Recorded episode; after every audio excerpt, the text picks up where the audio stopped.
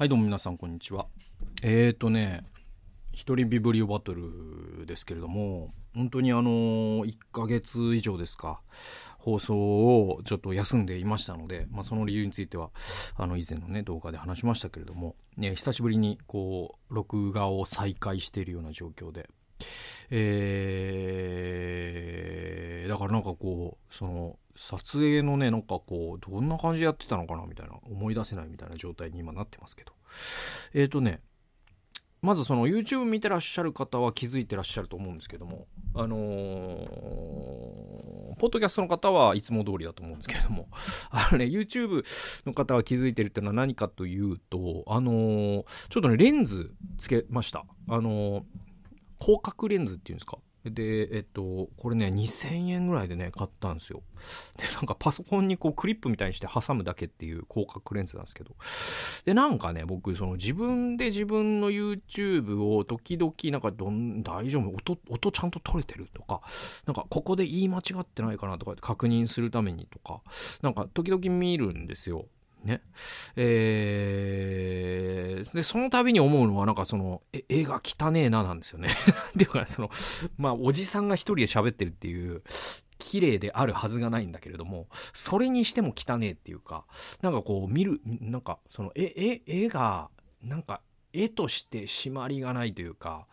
なんかこう、もうちょっとマシになんないかなと思って、あ、なんか広角レンズにしたら、なんかこう僕のドアップ感がなくなって、ちょっと部屋の様子とか見えて、ちょっと情報量も増えるし、いいんじゃないかなと思って、買ってみたんだよね、2000円で。で、やってみたら、今、初めてです。だから広角レンズ使って初めて撮ってるんですけど、割と、なんていうのかな、前よりは良くないですか？なんていうの？その、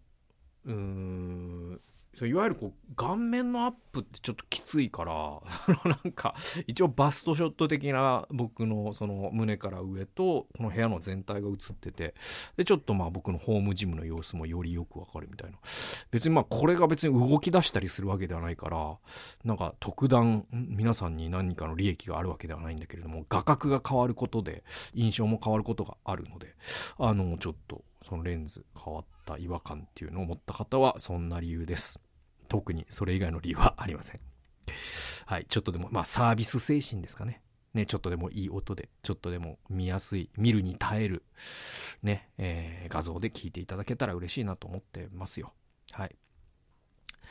えー、で、今日からちょっと新しいシリーズ、ね、休長い休みを経て、最後やったのがリッスンだったかな。で、1ヶ月以上経って、えー、再開するのが、このキリスト者の世界観、創造の回復。まあ、サブタイトルが創造の回復ですね。えー、これなんですけど、この本はね、相当大ネタなんですよ。もう下手するとこうプレミアムで扱ってもいいかなって思ってたぐらい。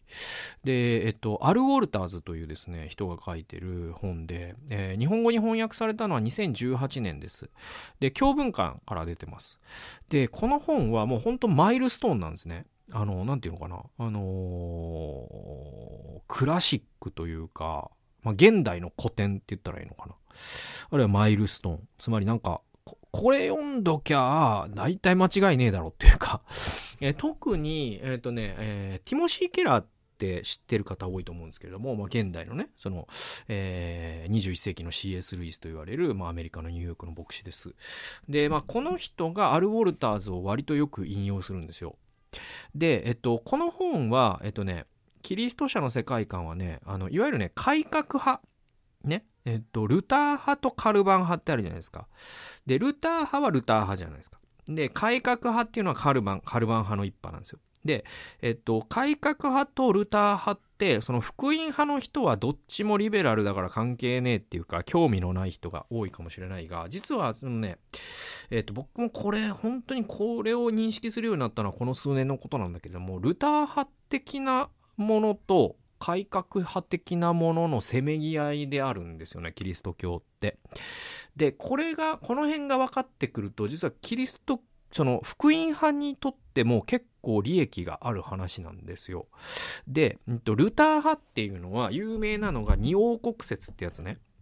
えっと、その、天の地上の王国と神の王国は違うのだから地上の王国は地上に任せといて神の王国を教会が司るっていう考え方なんですよ。だからこれ二元論なんですよね。ところが改革派って一元論なんですよね。神の王国っていうのはこの地上に浸透していくって考えるんですよ。だなんていうのかな、ルター派ってある種、ちょっとなんか例えとしてもあまりにも、あまりにもだなと思うんだけど、一応言いますと、あのー、そうだな、コーヒーゼリー。コーヒーゼリーね。コーヒーゼリーの上にホイップクリームを2センチ乗せた絵を想像してみてくださいよ。ね。コップの中の。これがルター派です。何言ってんのって話なんだけど。なんかこれ二元論じゃないですか。ね。ホイップクリームと、ホイップクリーム？えっ、ー、と、コンデンスミルク？あ違うか。なんだっけ？コーヒーフレッシュ？まあ何でもいいや。ね、生クリームとコーヒーゼリーが混じり合うことはないわけですよね。この2層になってる。このイメージが、えー、ルター派の神の国と地上の国なんですよ。ところが改革派って、えー、っと、えー、カフェオレなんですよ。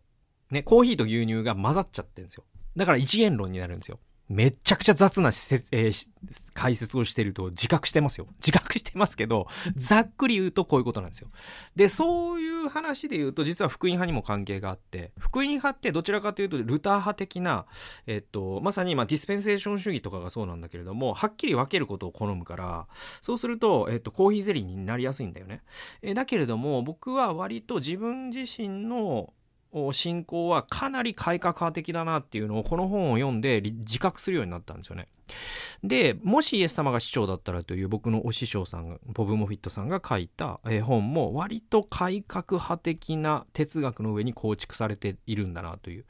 つまり、福音派の中にあるルター派的なるものを改革派的なるもので中和するっていうのかな。そういう試みがもしイエス様が市長だったらだ、なんだなみたいなことをアル・ウォルターズを読んでから僕はちょっと自覚するようになったんですね。だからまあこのキリスト者の世界観を一冊読むと改革派とは何かそして、えー、ルター派のその二元論と何が違いのかっていうのがよくわかるようになってくる。で、ティモシー・ケラーもやっぱり改革派的な、その、えっ、ー、と、アルボルターズ的な、まあこれ創造の宮座の延長っていう考え方があるんで、後でまあ説明しますけれども、こういう世界観でやっぱり世の中を見ている。で、これどっちが正しいってことじゃないんで、あの、全然誤解しないでほしいんですけれども、ルター派が間違ってて改革派こそが正しいんだみたいな考え方こそが二元論じゃないですか。ね。だからブーメランになっちゃうんで、そうういう話ではないということを理解してほしいんだけれども、でもその改革派とは何かってことを知ることでものすごい有益な、えー、教えがこの中にはあるということを理解していただけたら嬉しいかなというふうに思っています。えー、じゃあ最初の引用に行きましょう。27から28ページ。さて、世界観とは何かということについて、大体のことはお分かりになったと思いますので、次に私たちは改革主義的世界観の特色は、特色とは何かという質問、あ、ごめんなさい、という問題を取り上げることにしましょう。この特色を知るための一つの方法として、ヘルマン・バーフィングによるキリスト教信仰の基本的定義を用いるのがいいと思います。父なる神は巫女の死によってご自身が創造されたが堕落した世界を和解させ、御霊によってそれを神の国へと作り変えられる。この一文でキリスト教の世界観が表せるとヘルマン・バーフィングという神学者は言ったそうです。で、改革主義的世界観は、この行動的な信仰告白の全ての重要用語を宇宙的全包括的意味に介します。和解させた、創造された、世界、作り変える、神の国といった用語はその広がりにおいて宇宙論的であるとされます。えー、原理的にも神ご自身を他にして何者もこれら聖書の宗教にとって基本的な実在の外にあるものではありません。非常にまあ難しい言い回しなんだけれども、改革派的世界観っていうのがこのヘルマン・バーフィングのキリスト教によく表されているよというふうに、えー、ここでアル・ウォルターズは書いている。で、それは何かというと、父なる神は巫女の死によってご自身が創造されたが堕落した世界を和解させ、御霊によってそれを神の国へと作り変えられる。この一連の大きな物語こそがキリスト教の世界観なんだよ。これがヘルマン・バーフィングが言っていること。で、これは限りなく包括的な意味があるんだよ。つまり、この全宇宙を包含するような物語なんだよ。で、この物語の中に生きているということこそキリスト者であるということなのだ。これが世界観ということの意味なんですよ。ね。で、まあ、あのね、実は世界観っていう言葉って日本人が理解するのが非常に難しい言葉だと言われているんだけれども、まあ、ワールドビューですね。英語で言うと。で、えっ、と、なぜならば、日本って自分の文化を相対化するってことに慣れてないからなんだよね。えー、なんで、すごい難しいんだけど、一応ね、あの、よく言われるのはメガネって言われるんですよ。その、世界、メガネをかけている人は、メガネを自分で見ることはできないじゃないですか。だけど、そのメガネの色に世界が見えるわけですよね。黄色いメガネなら世界全体が黄色く見えるし、赤いメガネだったら世界全体が赤く見える。で、このメガネが世界観なんだっていうんですよ。じゃあ、キリスト者であるとは何かというと、キリスト教的な世界観で世界を見るってことなんですよ。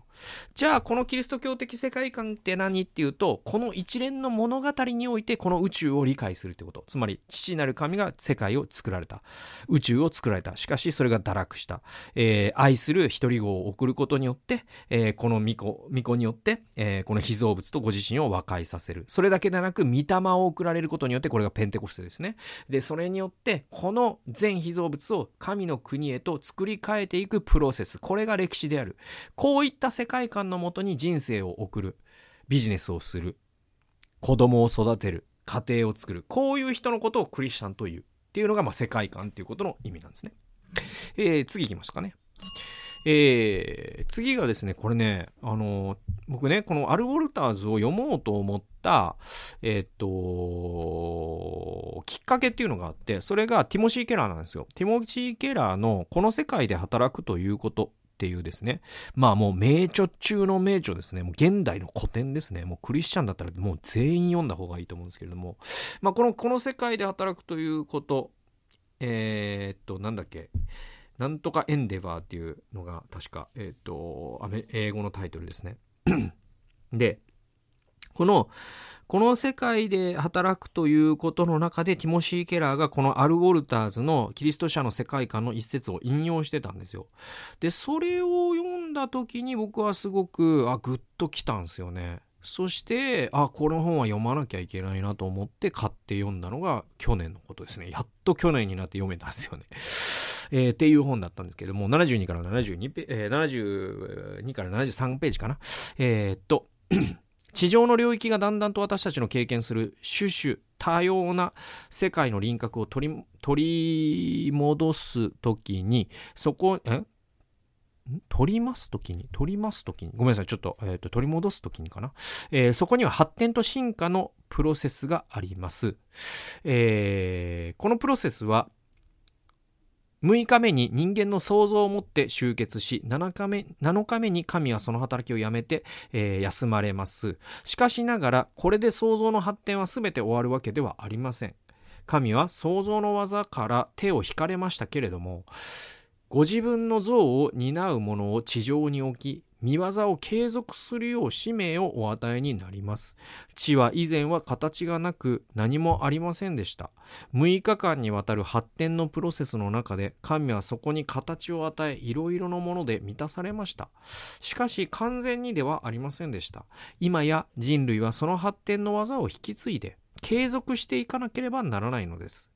生み増えることによってさらに地を満たさなければなりません。地を従えることによってさらに地を整えていかなければなりません。人類は地上における神の代理人として神が終えられたところから出発して見業を引き継いでいかなければなりません。しかし今度は人間による地の発展であり展開です。人類は自らの種類をもって地を満たし自らの種類のために地を形成していくこととなります。これからの地はこれからあとは神の作られた地の発展は社会的文化的な性質を伸びる、えー、帯びることになります。一言で言えば、これからの議題は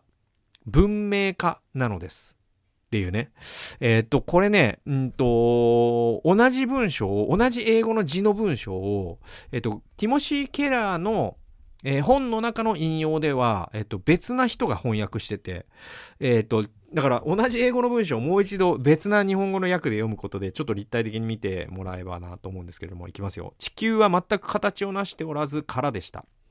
6日間の創造の中で、神はその地球を形にし、物で満たされました。しかしその作業を完璧には終わらせませんでした。私たちは今、この神の仕事を引き継がなければなりません。多くを生み出すことで地をさらに満たし、地を従えることでよりしっかりと地を形作らなければなりません。神の代理人として私たちは神が手を離されたところから、その仕事を続けているのです。しかし今は人間が地を開発していることになります。人類という種で地上を満たし、その種のために地を形作るのです。ここから作られた地の開発の性質は社会的文化的なものになります。これ、えっと、後で読んだ方がちょっとプレーンな日本語だったから分かりやすかったのかなと僕は思うんですけれども、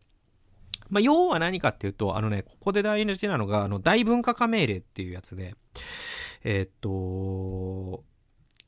大文化化命令って、えっと、グレートコミッションっていうのがあるじゃないですか。で、これ大宣教命令じゃないですか。で、それに対してグレートカルチュラルコミッションっていうのかなちょっと英語で何て言うかわからないんだけど、文、要はね、大文化化命令っていうのがあって、で、それ何かっていうと、で創世記2章かな？に、えっと、耕せってあるじゃないですか。ね？この地を耕せっていう風に人間に神が命令してますよね。で、このカル、えっ、と、カルピ、カルティベーションなんですよね。英語で言うと。で、このカルティベーションってカルチャーの語源になってるんですよね。で、えっと、これって確かねラ、ラテン語においてもカルチャーとカルティベーションがルーツにおいて繋がってるから、英語でも繋がるっていう関係性にあると僕は理解してる。確かそうなんですよ。えだから、えつまり、その、地を耕せってアダムに対して神様が普遍的な命令を与えるわけですよね。あれって、この地を文化で満たせってっていう命令とも取れるんですよ。で、これは、こう、神学的な一つの考え方なんですよ。いわゆる聖書の一つの読み方として、あのカルチャー、ね、カルティベーションっていうのはカルチュラリゼーションとも同じ語源だから、あれは大文化化命令なんだと。つまり、神様がこの地を、に人間を大きになったのは、このね、えー、地を文化で満たすためでもあると。だから我々が社会を構築し、ね、人類が増えていって、社会を構築し、文化活動を行い、経済活動を行い、文学を生み出し、芸術を生み出し、音楽を生み出し、えー、ね、そして、なんだろうな、えっ、と、芸能で、芸能を生み出し、また、そのいろんな、こう、発明を作り出し、とかってことをしていく、産業を生み出しってことをしていくわけでしょ。で、それって全部文化じゃないですか。で、こういうことを神様が肯定しておられるっていう考え方のことを大文化化命令って言うんですよ。大宣教命令と並んで神様が人間に与えられた普遍的な御心として大文化化っていうことがあると。で、これを改革派では創造の宮座の継続っていうフレーミングで捉えるんですよね。神様は7日間で7日目に休まれました。そして全ては良かったと言われました。だけれども実はそれってなんていうの終わったようでいて終わってないっていうか、神様がなさったことは、そこに人間を配置して、そして材料を配置して、さあ人間たちよと、私の代理人として、この地球をもっと英語で言うフローリッシュさせてくれと。実り多いものにしてくれと。この地球を繁栄させてくれと。文化で満たしてくれと。そのように神様が用意ドンを言ったのがこの創世記の2章なのだという捉え方。これが改革派の、えー、創造の宮座の継続っていう世界観。ね。えっ、ー、と、聖書の読み方なんですよね。すごく僕は、あのー、かな。大事な考え方だと思いますね。次いきますね。えー、76から77ページ。しかしながら、もし私たちが人間の歴史や文化、社会の発展が創造の宮座及びその展開と気をいつにするものであり、それらが罪による逸脱にもかかわらず、宇宙に対する神のご計画の外にあるものではなく、むしろ初めからその中に組み入れられていたものであり、組み、えー、ごめんなさい、組み込まれていたものであり、これまで知らされていなかったた設計図に盛り込まれたものであることを知るならば、私たちは政治や映画芸術、コンピューターテクノロジーや経営管理、発展経済学やスカイダイビングのような領域においても神に仕える積極的な可能性に対してもっと心を開くことができましょう。このことは必ずしも現代の科学主義やテクノクラシー、あるいは資本主義をナイーブに夢見心地で受け入れることを意味するのではなく、西欧文明が端的に言って悲惨な世俗化の過程に支配されているということは誰もが認めることです。閉じる。むしろ、このことは自分たちの文明をそのような過程に引き渡していきしまうことを断固として拒否し、ファウスト的人間の文化建設において、神の、えー、創造の見ては不在であるという主張を断固として退けることを意味します。もし神がご自身の見ての技を見捨ててしまわないのであれば、私たちちもそうしてはなりません。ね。えっと、まあ今のね、その科学技術であったりとか、映画であったりとか、ね、芸術音楽とか、